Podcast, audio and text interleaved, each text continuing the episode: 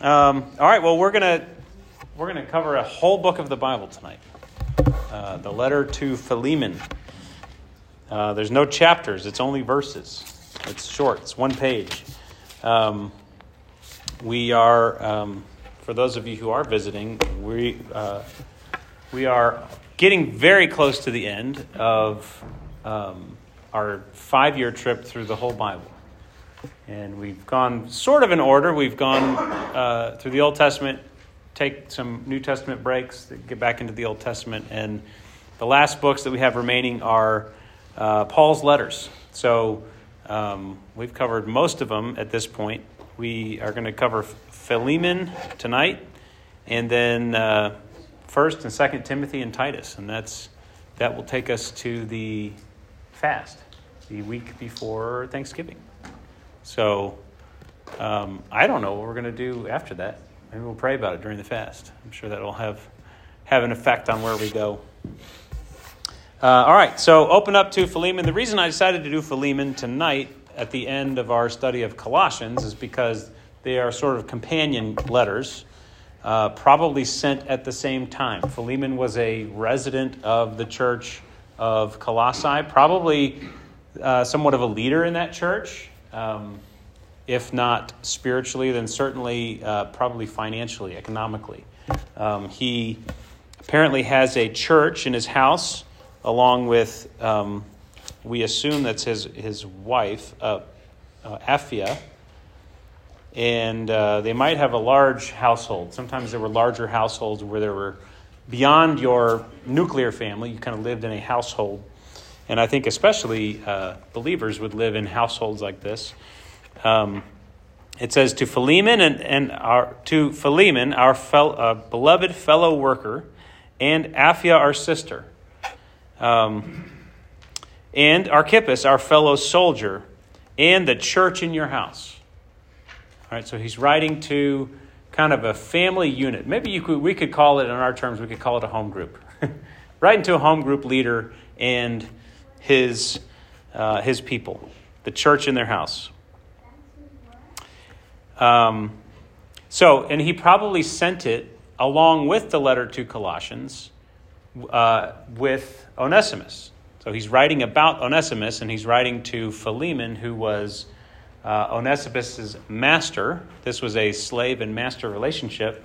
Onesimus and Philemon had had a falling out or something. Um, we're not exactly sure what happened, but Onesimus had escaped, uh, run away, and found his way probably to Ephesus, right, which was about 90 miles away from Colossae, found his way to the big town, the big city, and uh, ran into Paul and the other, the other uh, group of people who were probably being persecuted at that time for uh, all that was going on in the city of Ephesus. They were turning the world upside down. It says that all the gospel, the gospel reached all throughout Asia over this course of about three years.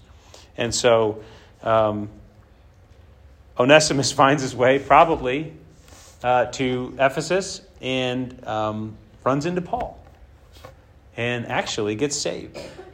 And uh, that's where, that's where the, the letter picks up. So he probably sent this letter and, and perhaps even Colossians with Onesimus and a few others. Uh, I think he mentions uh, Tychicus, who did a lot of traveling and carrying of letters, right? He was kind of Paul's messenger uh, in a lot of ways. Um, so they send this, this letter to the church at Colossae, uh, along with this letter to a particular uh, guy named Philemon and his sort of circle within the community. All right? So that's kind of the context. That's why we do it hand in hand with um, Colossians. Um, all right, let's just go through it. I think we can go through the whole letter and uh, stop and say a couple things along the way. Paul, a prisoner for Christ Jesus, and Timothy, our brother, to Philemon, our beloved fellow worker, and Apphia, our sister, and Archippus, our fellow soldier, and the church in your house. Grace to you and peace from God our Father and the Lord Jesus Christ. That's how Paul opens almost all of his letters. Um, before we keep going, let's, let's pray. I, always try and pray before we get too far into this. Father, we thank you for uh, bringing us together tonight. Thank you for the chance to hear your word together, uh, to look into it. And I pray that you would minister it to our hearts, Lord. That we would hear the thing that the Spirit would say to our church tonight through this letter. Uh, for Jesus' sake. Amen. He says to Philemon, he says, I thank my God always when I remember you in my prayers, because I hear of your love and of the faith that you have toward the Lord Jesus and for all the saints. This was very similar to the thanksgiving that he gave to uh, God for the church at Colossae. He says, I've heard what's going on there. And here he, it's personalized. He says, I thank God for you, Philemon, and, and your particular group, uh, because there's evidence in your life and there's, there's reputation that's, that's coming to us. There's, there are reports coming to us that you are genuinely loving the Lord Jesus and all the saints. And here's, um, I think, what the, the big heart of the letter is um, here in verse 6. And I pray that the sharing of your faith may become effective for the full knowledge of every good thing that is in us for the sake of Christ. Can you hear the, the Colossians uh, overtones there? I mean, the, the letter to the Colossians was, was written to a church that had, been, that had been going for a while, probably through the preaching of Epaphras. And Paul hears about it. He gets reports of this church and the work that's gone on. And, and, and, and Paul becomes convinced that the gospel has truly transformed these lives in Colossae. And so he writes to them a letter uh, to equip them to establish the church there in Colossae. Okay? The gospel has taken root in their hearts. And what he wants to say to them is not that um, they need to learn a bunch of new stuff now. What he wants to tell them is that in the gospel that you have heard and responded to, you have everything you need. That in Christ, we have everything we need. That there's nothing outside of Him, there's nothing in supplement to Christ that we need in living in the way that He's called us to live. He's made it possible for us to turn from our old way and for us to die to the old self and to come alive in the new kind of humanity of which Jesus is the firstborn.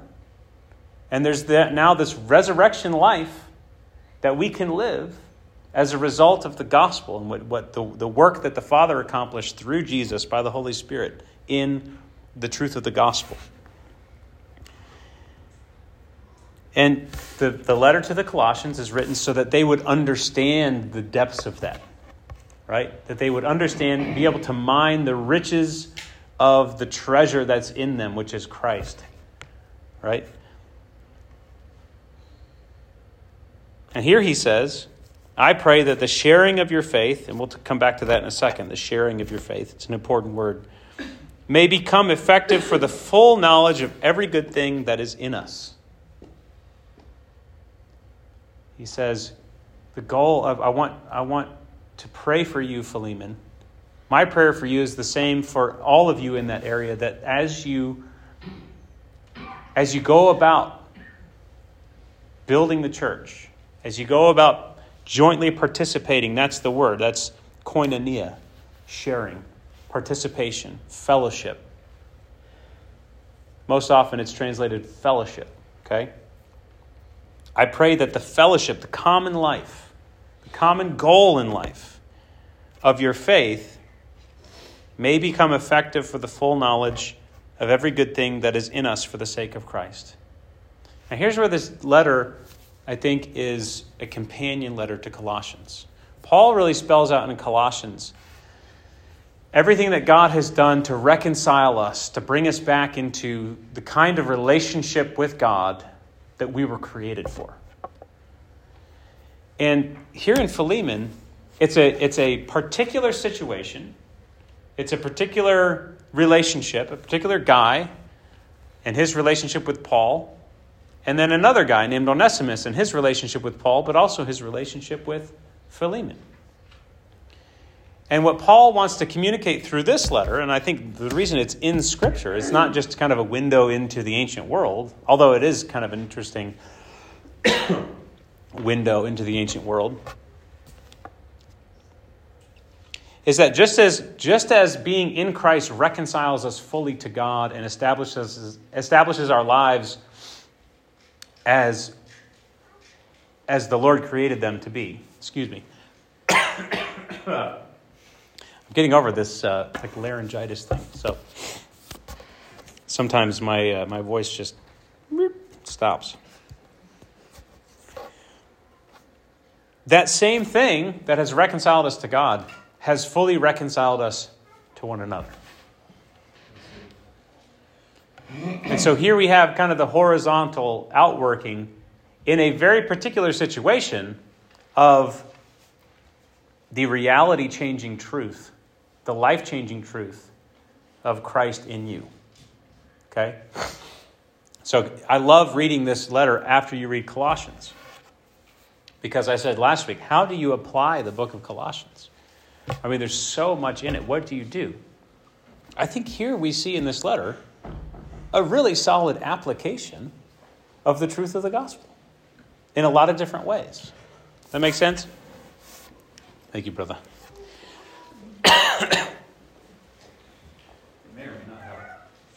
it just does, it does what it wants to do.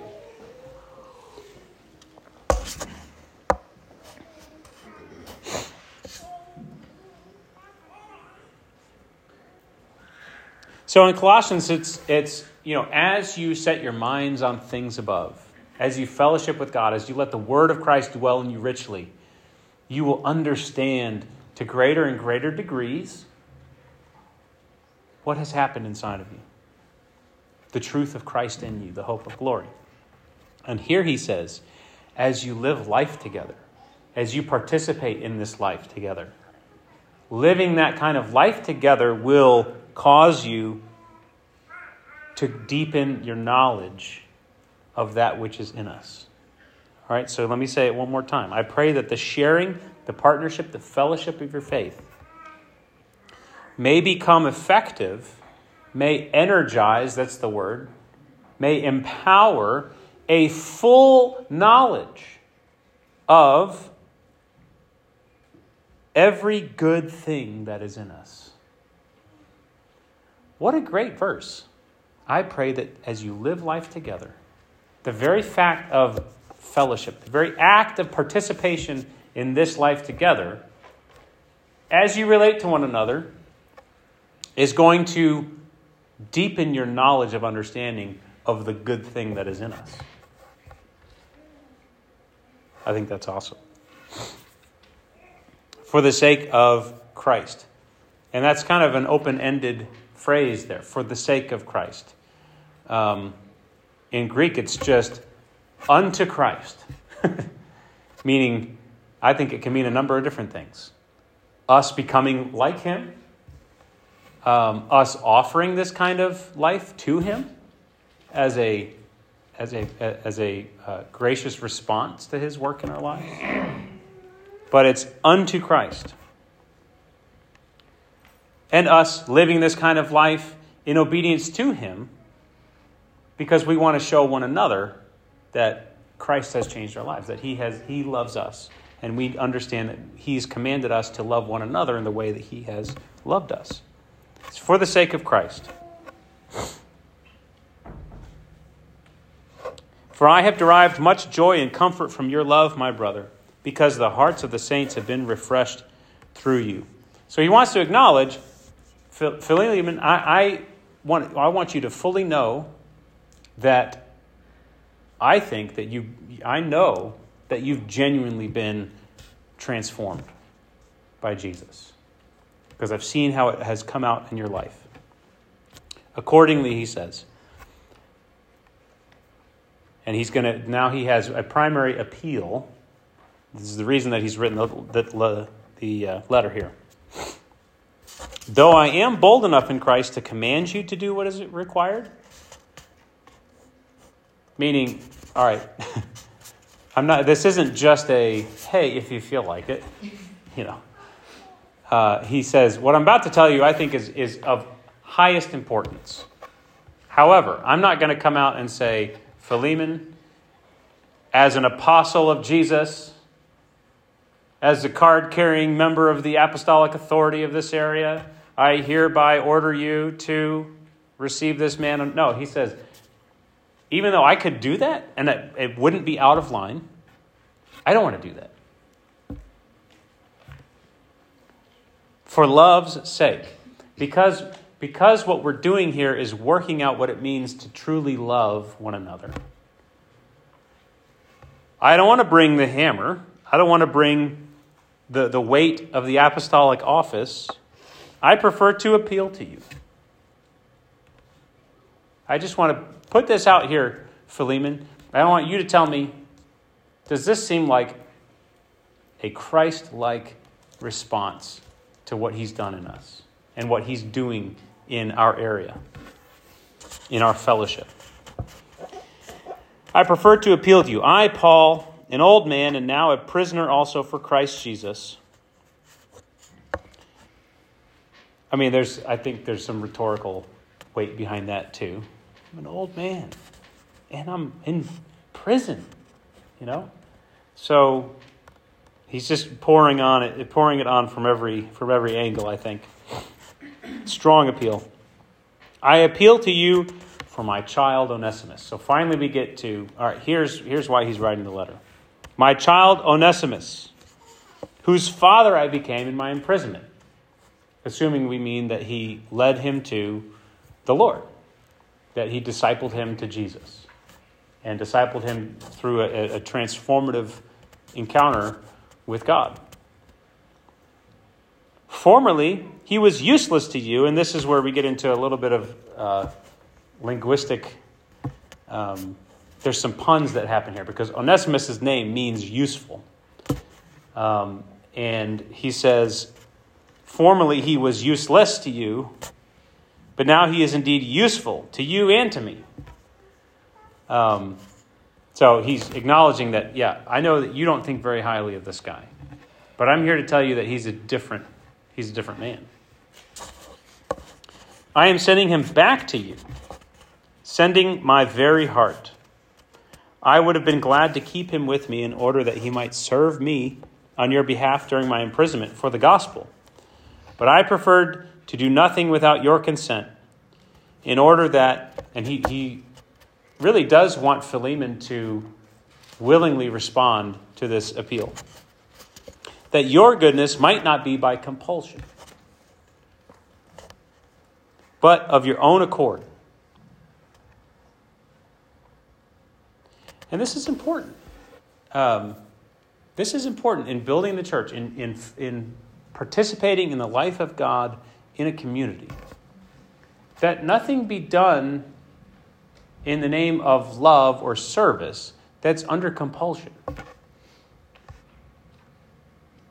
Right? It's very important because when things become under compulsion, then everything goes south at some point. People get bitter, they get, uh, they get entitled, they get um, you know, you've heard love keeps no record of wrongs, but also I think love keeps no record of rights. You know, well, I've done this and this and this and this, and they haven't done anything for me. There's no, there's, you know, Jesus told that parable where he said, which of you who has a servant when he comes in, then you start to, you know, when your servant expects to be served first. He's like, no, when, when, when the servant comes in from the field, then they prepare the master's meal, and then they go and have their food. Right? They don't, they don't expect, hey, we're done with our work. Now it's time for the royal treatment. Now it's time for us to, to get something back for our work. It's like, no, that was just, that's what they do. That's the life that we live. In the same way, the life that God calls us to is not one of, uh, well, we give because we feel compelled and we, we're trying to like pay off this debt or we're trying to maintain a certain image. And then when people don't really realize how much we're giving, then we start to get kind of bitter towards everything. Well, no one's really acknowledging this. Yeah? But he says, I want your goodness uh, not to be by compulsion, but of your own accord. It also reminds me of the. Um, the part in Exodus where they are going to build the tabernacle.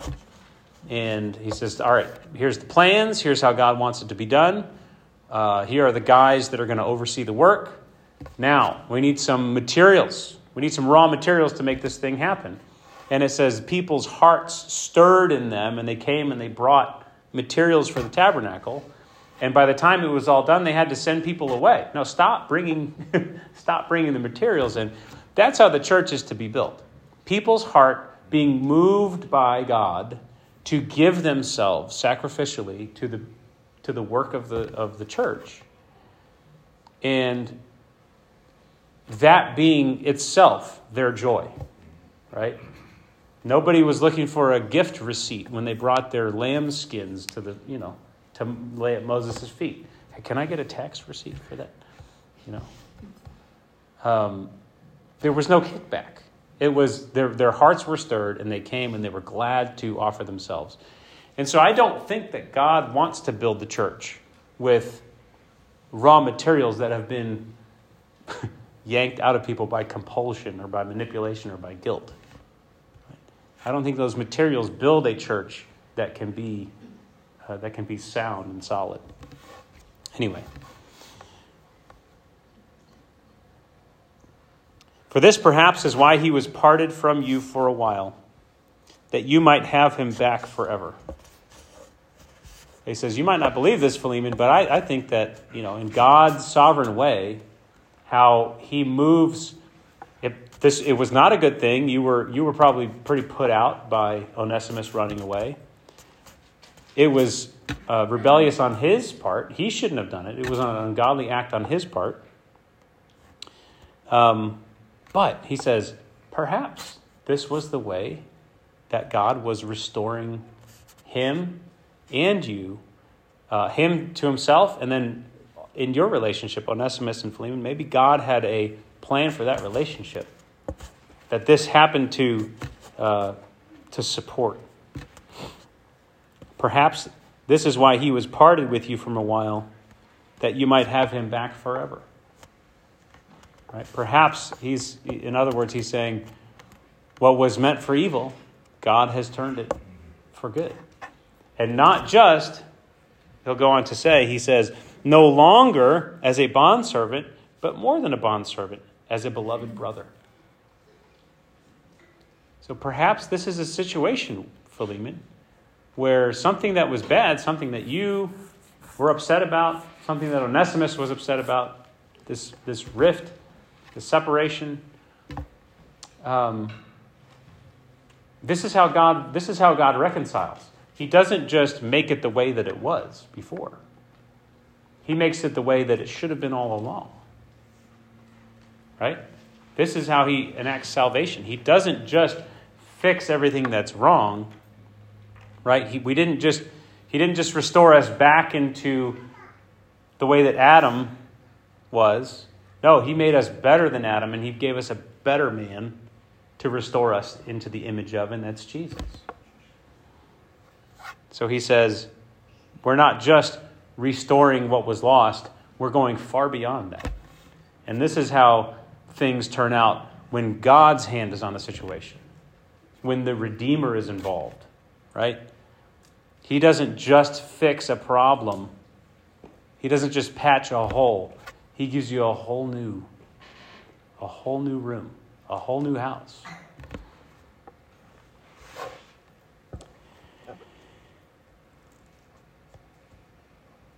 A beloved brother, especially to me, but how much more to you, both in the flesh and in the Lord.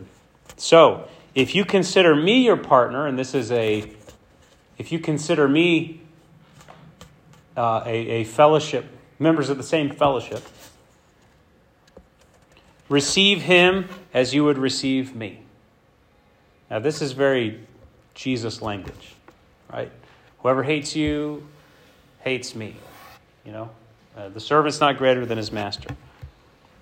And Paul here is saying that receive him as you would receive me. Why? Because what has happened to him has made him the same exact kind of human being as I am. And he now deserves every right of brotherhood, of fellowship in Christ that I would. And this is, this is the reality. When people come into the family of God, he said in Colossians that there's no slave and free, there's no uh, Scythian, barbarian. Um, there's no, these separations that are, that are of the flesh are no longer. If he has wronged you at all or owes you anything, charge that to my account. Very much an allegory of the gospel, right? There's a restoration, and he's, he's appealing to him for forgiveness and restoration. But the fact of the wronging is still there. How is that remedied? Philemon was probably impacted financially by this guy. And Paul says, I'll pay for it. Right? So this happens. There's, there's reconciliation, but it, there is a cost to reconciliation. And luckily for us, I mean, we, we have the glorious truth, I mean, in the gospel that transforms us, that we have been reconciled not at no cost, but the cost that could never be paid by us has been paid by the blood of Jesus. And so, again, this is the truth that has come into the hearts of the Colossians, into the hearts of Philemon. His debt's been canceled, his debt has been repaid by the blood of Jesus. Remember in Colossians, it says he has canceled the debt that was outstanding. And here he says, if he has a debt, charge that to my account. He says, I, Paul, write this with my own hand. I will repay it. And he basically signs, listen, he signs a blank check. Believe me, I'm good for it, right? to say nothing of you owing me even your own self. I'm guessing Paul was involved in Philemon's discipleship and saying, "Hey, listen, man, um, you owe me. You owe me one anyway."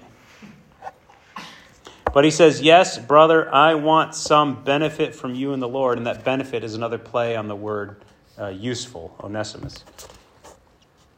Refresh my heart in Christ. Confident of your obedience, I write to you, knowing that you will do even more than I say. At the same time, prepare a guest room for me, for I am hoping that through your prayers I will be graciously given to you. Epaphras, my fellow prisoner in Christ Jesus, so Epaphras was you know, one of the ones who probably helped found the church at Colossae, is in trouble in Ephesus, along with Paul. Sends greetings to you, and so do Mark and Aristarchus, Demas, and Luke, my fellow workers.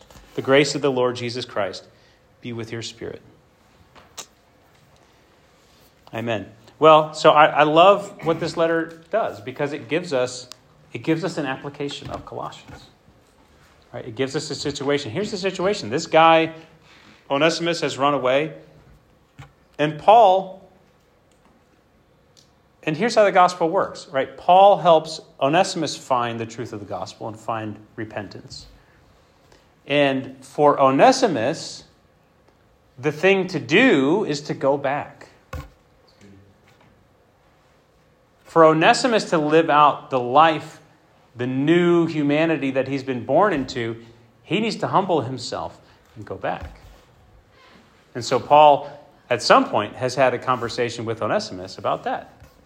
Hey, listen, Onesimus, I'm glad that Jesus has changed your life and that you are free in Christ. But you still have you still have an obligation to this guy. And this is a wrong that needs to be righted.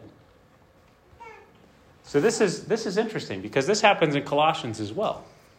Right after Paul says, there are no markers and distinctions in Christ, and there's the freedom there, and the, and the we are all one, and we are all exactly the same. We have the same rights, all that stuff. Then he tells husbands how to treat wives, and wives how to treat their husbands, and children how to treat their parents, and parents how to treat their children, and slaves how to treat their masters, and masters how to treat their slaves. Well, I thought there were no distinctions. No, there are ways, there are stations of life that we find ourselves in. And Jesus doesn't call us to have zero distinctions among ourselves. He says, no, none of that defines who you are in Christ. Christ is all and in all. But we each have a, a life to live. And the truth of the gospel is that there is a way to live every kind of life that reflects and images the glory of God.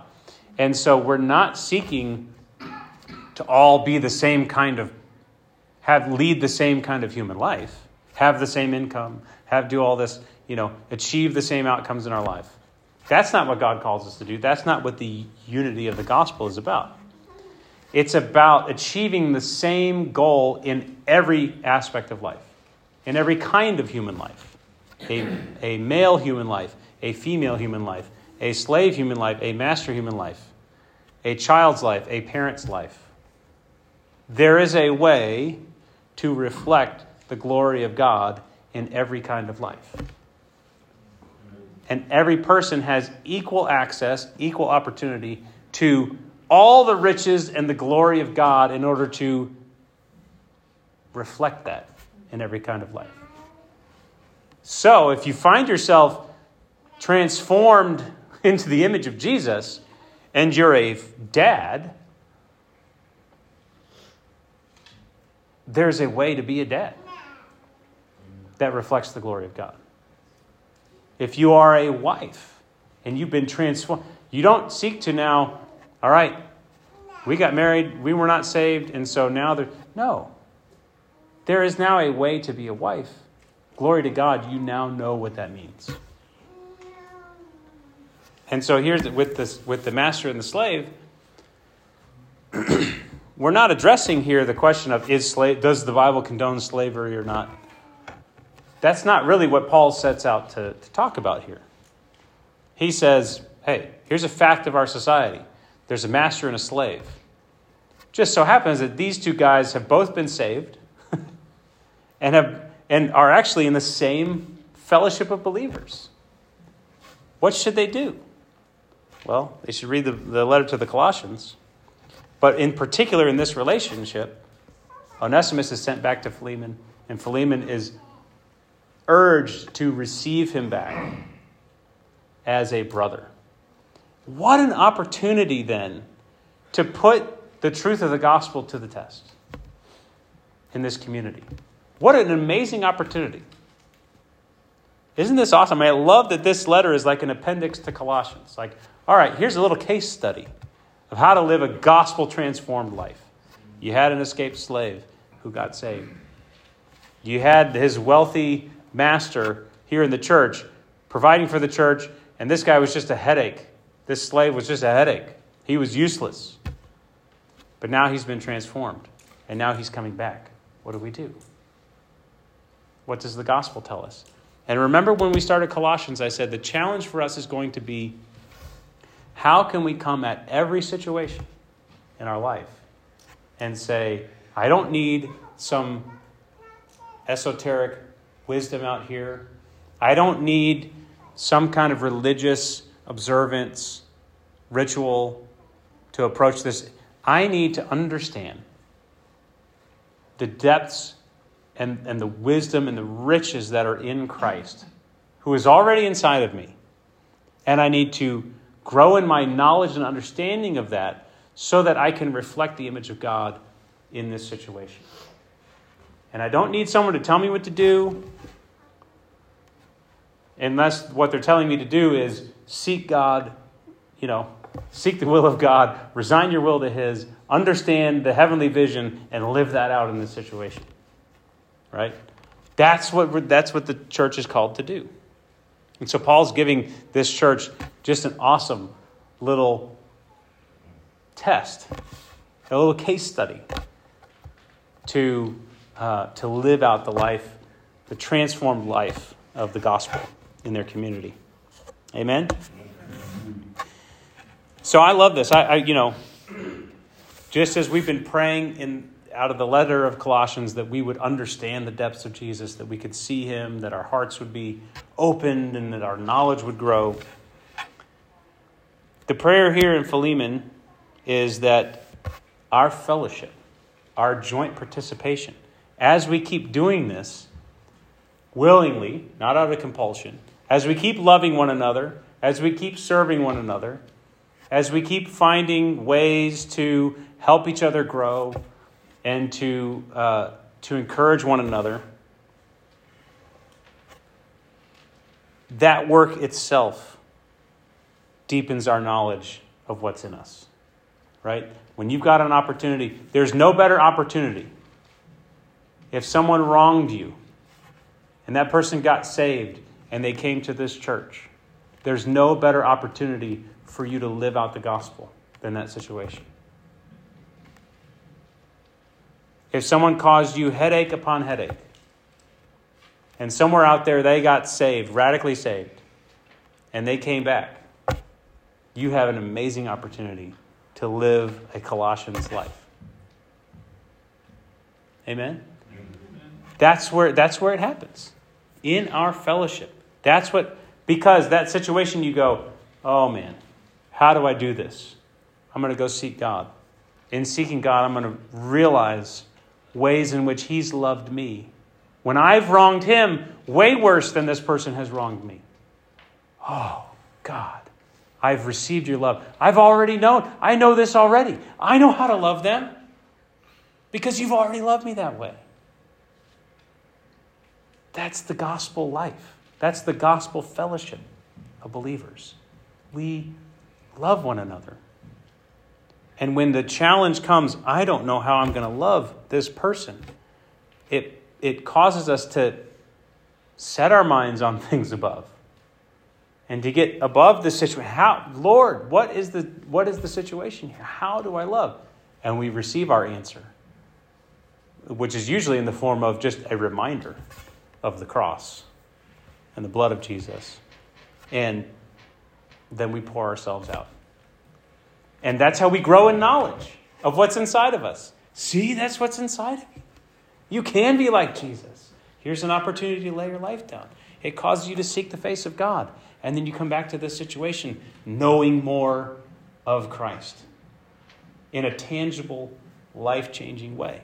You've been transformed more into his image as you do that. The sharing of our faith becomes effective for the full knowledge of every good thing that is in us.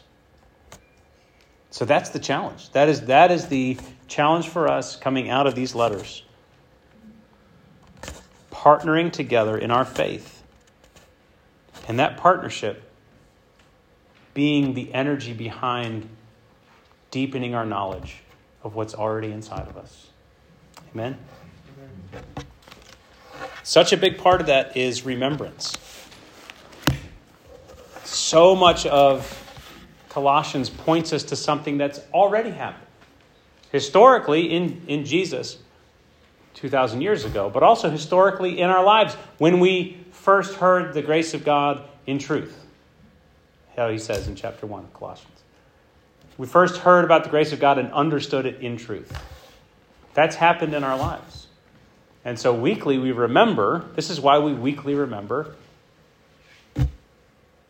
what our Lord told his disciples on the night in which he was betrayed. He took bread, he said, This is my body, is broken for you. This is the blood of the new covenant. My relationship with you is going to be established now on the blood of my own son. And that's the bond, that's the access that gives you full rights of membership in my family.